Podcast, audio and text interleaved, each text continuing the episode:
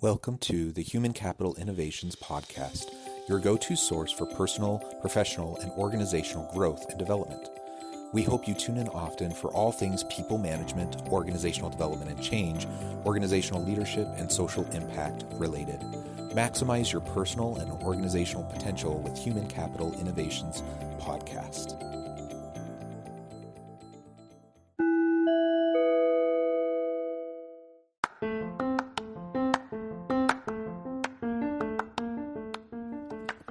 Welcome to the Human Capital Innovations Podcast. In this HCI podcast episode, I talk with Craig Bissett about his book, My Worst Hire, and what I learned from it.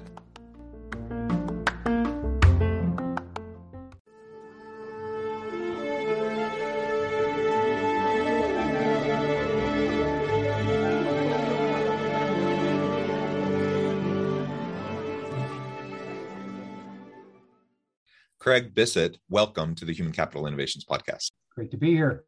Appreciate yeah, it's great to be with you today. I'm super excited to talk with you. You're joining us from Toronto. I'm south of Salt Lake City in Utah. And today we're going to be talking about your new book, My Worst Hire, and what I learned from it. And along with that, and, and dissecting that, pulling out some key lessons, we're going to be talking about your hiring simulation assessments um, that you also do as part of your work. Uh, so I'm really excited to dive on in and learn more about effective hiring and how we can go about. You know, it's it's really like one of those those challenging art forms within organizations uh, that most people do pretty darn poorly and uh, we certainly can uh, do better. So we're going to get into that today. As we get started, I wanted to share Craig's bio with everybody. Craig Bissett is the author of My Worst Hire and What I Learned from It. He is the founder and president of Hire Results LTD and creator of the hiring simulation assessment process used by organizations throughout the world to experience candidates in action before making a hiring decision. Craig regularly advises hiring teams and senior management on strategies to avoid costly hiring decisions based on a candidate's ability to perform well in an interview. Prior to 2002, he managed and was an active partner in two national human capital firms. Craig speaks regularly at industry events on the topic of human capital and how hiring teams can manage the risk of a costly hire. Again, a super important topic. I'm super excited to have this conversation. Anything else you would like to add by way of your background, personal context before we dive on in? No, I think you, you covered it. Uh, you didn't mention that I'm I'm happily married for many years. That's probably the most important part, and great family. So uh, those, those are dear uh, to my heart. But uh, your the background on on myself uh, professionally is absolutely correct. Wonderful, wonderful. All right, so let's dive on in.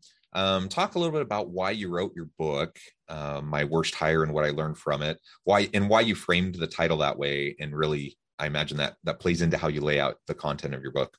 Yeah, John. Uh, so we have been running uh, this company. Uh, I started 19 years ago. We work with companies all over North America and the business that we're in, um, building hiring simulations, helping companies manage the risk when they're hiring people, we typically work with uh, presidents, CEOs, senior uh, professionals within the organization.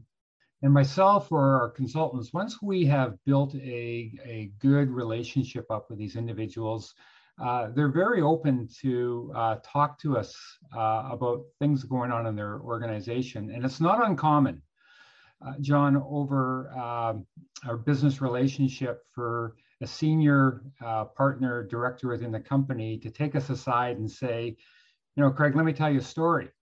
Uh, let me tell you a story about one of the bad hires I made or we made, uh, what what it cost us, but more importantly, let me tell you what I learned from it. You know, over the years, we've had uh, many of these stories and I would always come back uh, after uh, meetings with our internal team, and we'd all discuss these. And I'd said to my wife many times, "There's a book here.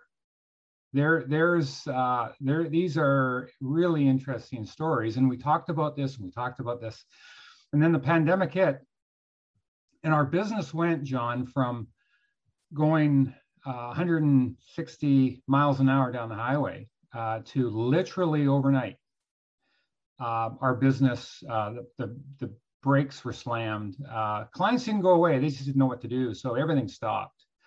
Uh, so I said to my wife, you know, we got some time here. I'm going to write this book.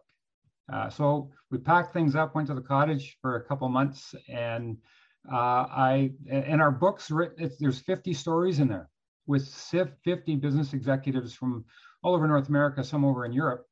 Uh, and I, I, started making calls uh, and uh, did the interviews, wrote the book, and we published it. So that's kind of the skinny on on, on writing the book. It was and a really great. I, I believe that everyone has a book in them, one or two, and um, we're and I'm just in the midst of starting another one as well.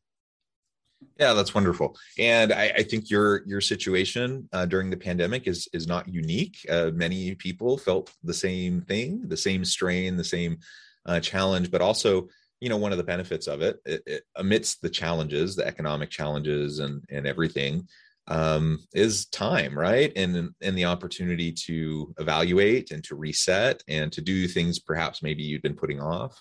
And so I, I certainly experienced some of that myself, and I know uh, many others who have done the same. And in fact, this podcast was uh, really a result of the pandemic. Uh, you know, I was just looking at, huh, I'm not traveling anymore, um, so I have a little bit more time. Uh, I'm gonna have fun conversations with people and put out a podcast and it's been a, a blast to do so uh, I, I, think that's great that that you took that approach even amidst some of the adversity and the challenges that you were facing yeah absolutely so so let's get into the, the crux of this book my worst hire and what i learned from it you interviewed a whole bunch of executives uh, you tell their stories uh, and there, unfortunately, we all have those stories, don't we? We all have those stories of really horrible hires that look great either on paper or they interview super well, um, but they just don't pan out. They don't work out at all. They don't fit the organization.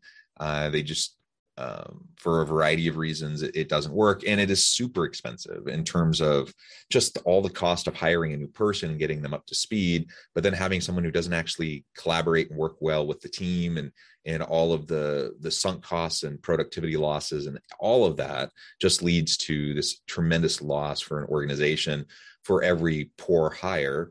And most organizations have a whole lot of poor hires that uh, under their belt. Absolutely yeah. Are there a couple of the stories from your book that uh, maybe highlight and illustrate this kind of challenge? Well I, am going to say almost everyone does and, and i'm going to come back john to what you said. Um, what's really interesting as uh, we spent time with uh, these different uh, decision makers uh, majority of them had a hard time kind of picking out which story they want to tell us. But and and some of them, you know, are are are funny. Some are sad, and some are pretty scary uh, with regards to the decisions. And uh, you're, you're, absolutely correct. Uh, organizations make bad hires all the time. Uh, the first story in the book by a fellow by Jim Lawson, a well-known guy, fellow here in, in Canada, uh, CEO of uh, some some major organizations, talks about hiring a CEO when he was on the board of a, uh, a significant organization. And the, the story and the stories in the book are really short. Uh, and they were de- designed that way, sort of more like soup for the soul books, where you could get through a story and get to the hiring nugget. Every story has a, a nugget with it, a learning point. But in Jim's case, uh, they were hiring a CEO, absolutely critical that they made the right hire for, for, for many reasons. And the organization was going through some significant challenges. And the board actually uh, mandated that they hire uh, someone from within their industry. Um, and that was kind of the key thing they were looking for industry experience. But what they realized after they made the hire was that they were looking for the wrong thing. Uh, industry experience and what Jim talks about in the story was not the critical component. Because uh, what they ended up hiring is they ended up hiring an individual who had only managed through uh, sort of the ups of the business, uh, growing businesses, never managed through significant challenges. And that was not brought up because everyone was kind of so excited about talking to candidates who were within the industry, who people knew, and they never got to kind of the the uh, did they deal and can they deal in in challenging times. Hired the CEO and came in and within three months realized that they had made a significant mistake because the the the uh, candidate uh, who had been hired had never been in those waters before and um, was was swimming against the tide and having a significant challenge lost credibility immediately with senior management team and uh, had to make uh, had to make a, a change uh, within the six months. Uh, but you know it's not only the cost um, to the organization but as jim said the biggest one of the biggest costs to him as as being on the board and to the senior management uh, of the company is the credibility of everyone looking at the board going, you missed this point. The person had never actually dealt in some of the issues that we're dealing with. And so that uh, is, is a is a probably a, a you know the first story in the book. But you know we have other stories. We have a fellow Matt Regan who's just a young, uh, probably one of the top uh, realtors in North America uh, runs a significant real estate uh, company. And uh, he was hiring a salesperson. And the salesperson that came to uh, his attention was someone that he had actually heard about in the past and knew from his past that she came with some rough edges, but was a very good salesperson. Uh, so he let his guard down, did really not much of an interview, uh, brought this individual on, and uh, she became his number one salesperson. However, no one in the organization wanted to deal with her, Cons- including Matt. and Matt knew he had a problem was when he knew he kind of checked to see who was in the office before he showed up. But the learning point with this and what Matt talks about was that he let this go for about a year, year and a half because she, she was a superstar a sales superstar. And his concern was the financial loss of letting her go. But what he didn't realize was that what was happening and the impact in the organization of this individual in the sense of the fit and the culture within the organization. When he finally made the decision to let this individual go, what he realized six months later is not only did he not lose on the revenue, but actually the organization picked up revenue.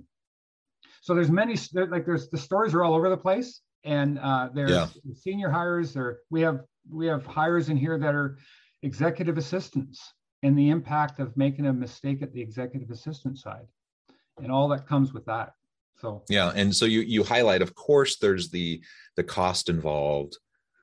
Uh, of going through the hiring process and getting somebody up to speed and the learning curve and all of those things. And there's also the cost involved with um, just declining productivity as people can't oh. collaborate and work effectively together. But there's the intangibles around credibility, there's the intangibles around trust.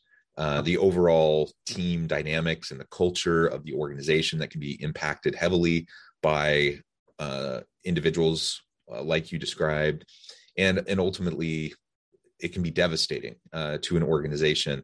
Now, to it sounds like to to in their, your first example, to their credit, they did recognize it. They did make the change within three months.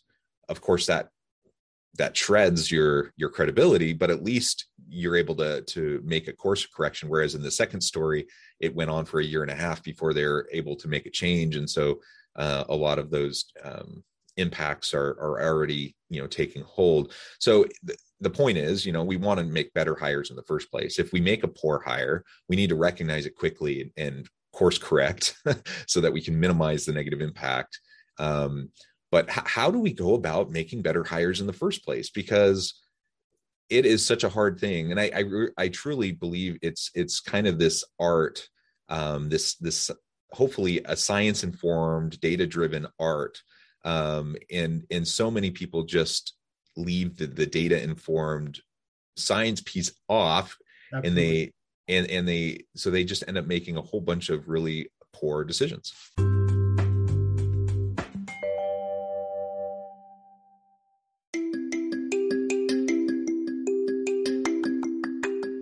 I'm excited to announce the publication of my new book from HCI Press, Bluer Than Indigo Leadership The Journey of Becoming a Truly Remarkable Leader. Early in my adult life, I learned about an Asian proverb that translates as bluer than indigo. If you think about the color indigo, It is a brilliant, deep, and vibrant blue, what some would call the bluest of blues. To have something that is bluer than indigo is rare and truly remarkable. Contrary to popular myth, there is no one size fits all or cookie cutter approach to effective leadership. There's no silver bullet, no secret sauce, no go to model that will solve all of our problems. The truth is, great leaders have all had their unique strengths and flaws, and have all had to discover and then pave their own distinctive path in their life's journey to fulfill their leadership potential. Bluer Than Indigo Leadership will help you discover your own path and explore those ordinary, everyday actions that will help you respond to an uncertain future and produce extraordinary results for individuals, teams, and organizations.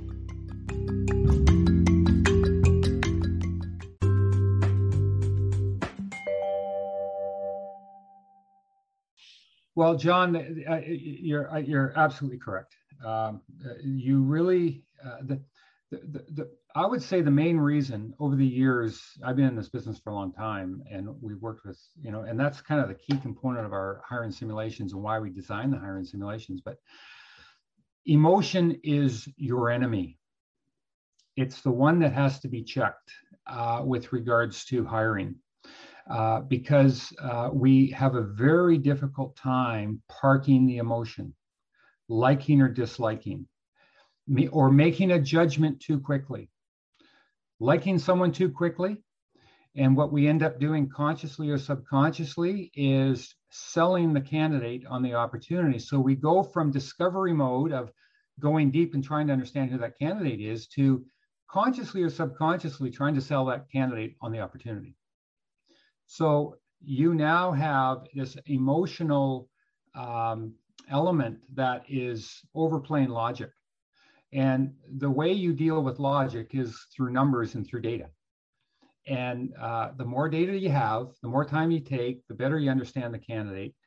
Uh, but the uh, that this emotional, and we have, I tell you, John, we have story after story after story of clients. If it wasn't for the hiring simulations, would have hired a candidate because they were looking at them emotionally. So our whole business is about helping the client as much as possible um, park the emotion and move into logic as much as possible. You'll never get rid of the emotion, and emotion's important, yeah. but you really have to counterbalance it with with logic, with data.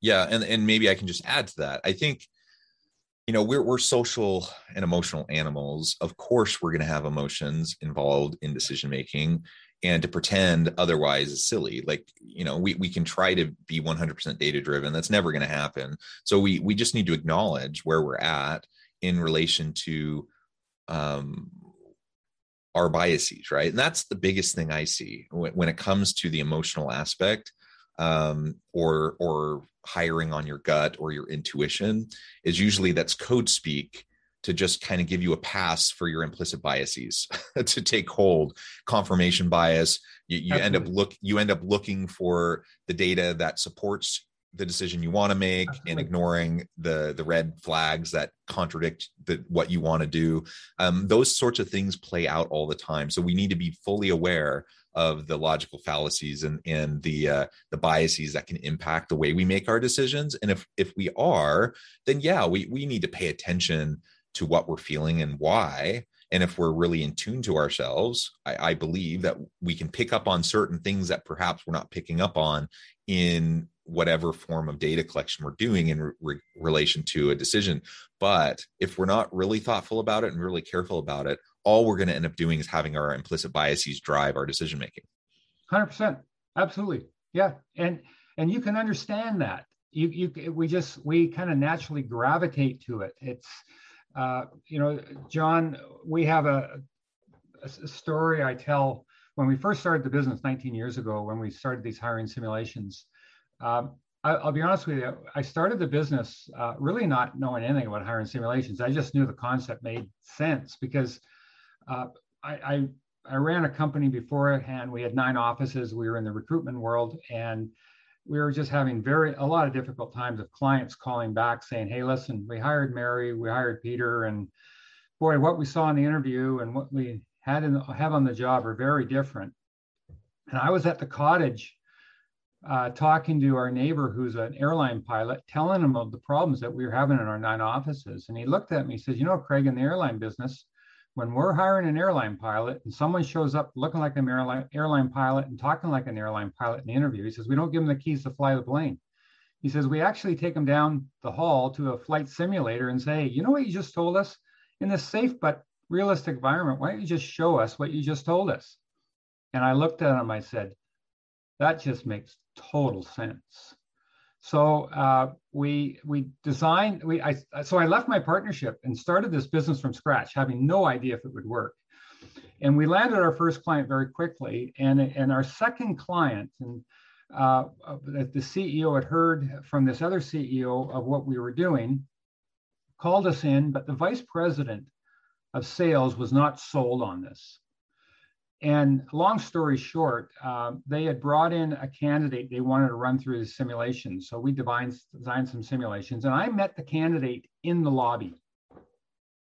And I'm going to tell you, this candidate was the picture perfect candidate for the role from a visual perspective. They were perfect. They looked the part, they talked the part. And I went and we sat into the simulation with this candidate and the vice president and her team halfway through the simulation, the vice president turned and looked at me. Remember, this is my second client. Turned and looked at me while the simulation was going on, looked at me and gave me this like this 10 second stare and then turned away. And at the end of the simulations, uh, when the candidate left, the vice president came in. She looked at me. She says, Craig, now I understand what you're selling.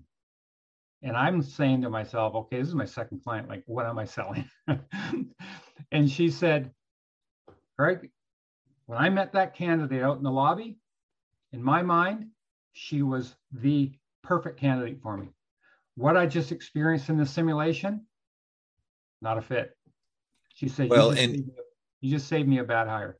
Yeah. And, and it speaks to the importance of whether it's a simulation or or looking at portfolios or work samples or like having some sort of evidence of actual behavior and performance is going to be very very important. And in the hiring world you know I, am in academia in, as well as doing consulting work. And in in the research around hiring one thing is incredibly clear. The interview is the worst possible way to make a good hiring decision. Absolutely.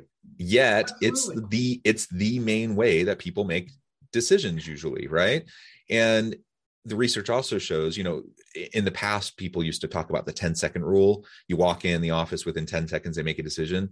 Well right now we know it's actually it's a it's a just a fraction of a second. It's it's a split second that you walk in and people make their initial judgment and then everything else gets filtered through that initial judgment. Um, and all the biases play in and then that's why you see someone who you know they look the part they they say the right things and they, they end up getting the position even though they're going to be quite horrible at it. And so we have to invest in whether it's these simulations whether it's in other hiring samples or or uh, taking the time to assess those hiring samples or taking time to have people you know in group interviews and settings that mimic what they're going to be doing on the job. Unless you can do those sorts of things you never really know. It's it's a complete crapshoot otherwise. And and and you just hope that it's going to work out. Absolutely. I we always say and very much what you said john the hiring process in most companies is broken and it all stems from the interview. 100% and, and again i i could spend an hour talking specifically about that one topic but one of the things that we have to also remember two well maybe two things is uh, and it has to do with the candidate. Number one is that um, you're dealing with people's lives here. You have a candidate coming to your office who's 35 years old, three young kids at home, has a mortgage, whatever. If that individual makes a bad decision because of maybe what you've sold them on, or you have not, as a client, done your due diligence, and they come in and they make a mistake, it's not going to just affect them financially. You could affect their marriage. You can affect them emotionally. I mean, it goes on and on and on on the impact that you can have on our candidates. So we always say to our clients, look, you have to understand that you're paying a lot of money for our hiring simulation assessments, but you have to also understand that our the way of working here is that we are as much on the candidate side as on your side. We want the candidate to look under the covers. We always say to the candidate, look, there's no perfect client. And we say to the client, there's no perfect candidate. Let's show our warts now rather than later. Let's understand Yeah. because there's there's not going to be a perfect but my my other point about the candidate is is that a lot of the good candidates are average at best interviewers. They're average at best.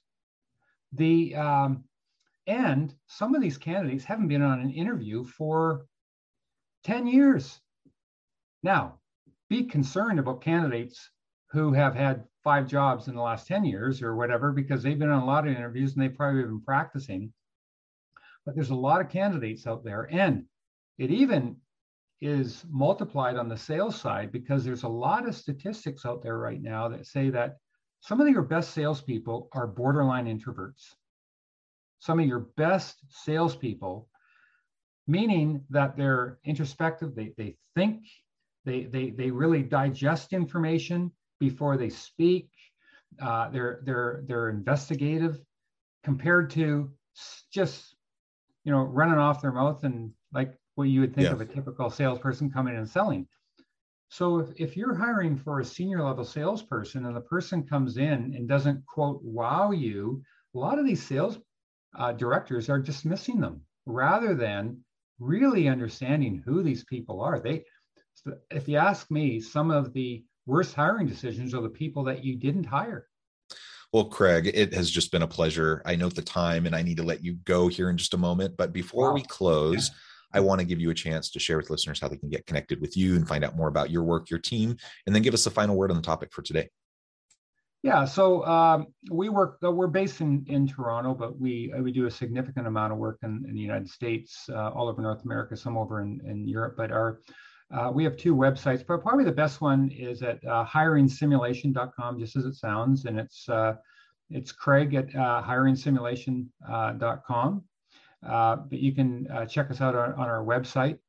But I, I would say that, and it, it comes, uh, I, John, maybe the last word on here is that and it really plays into what we were just talking to, about and that is is that there needs to be a way to level the playing field for candidates and clients where you help candidates really understand what they're getting into what they're what they're involved in really understanding maybe some of the personalities and the mindsets uh, of the team that they're going to be working with at the same time allowing the client to understand how candidates think strategically and tactically and, and how that how that uh, comes together. You cannot find that through an interview.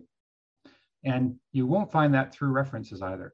You'll really find it when you spend time together in some some activities that allow individuals to understand how both parties think and how they engage Well said. Well, Craig, it has been a pleasure. I encourage listeners to reach out, get connected, find out more about what Craig and his team can do for you. And as always, I hope everyone can stay healthy and safe. They can find meaning and purpose at work each and every day. And I hope you all have a great week.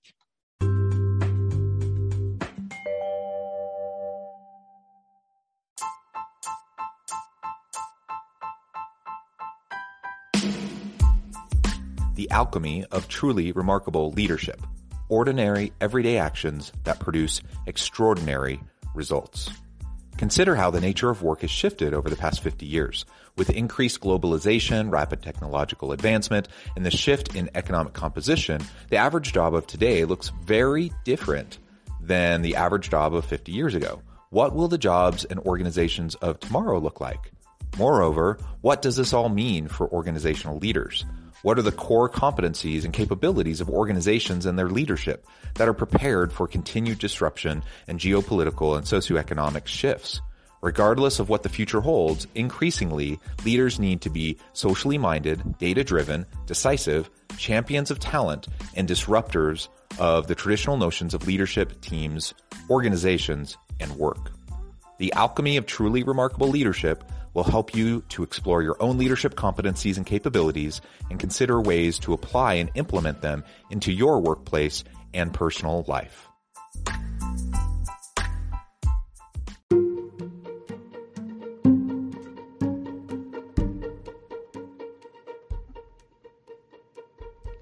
Check out Human Capital Innovations magazine, Human Capital Leadership. Human Capital Leadership is a free, interactive e magazine with the mission to help individuals, leaders, and organizations find innovative approaches to maximize their human capital potential. We publish issues quarterly in August, November, February, and May. Take a look at the latest issue and let us know what you think.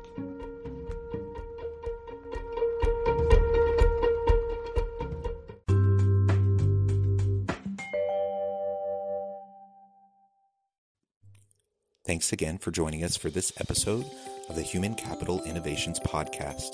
I hope you stay healthy and safe and that you have a great week.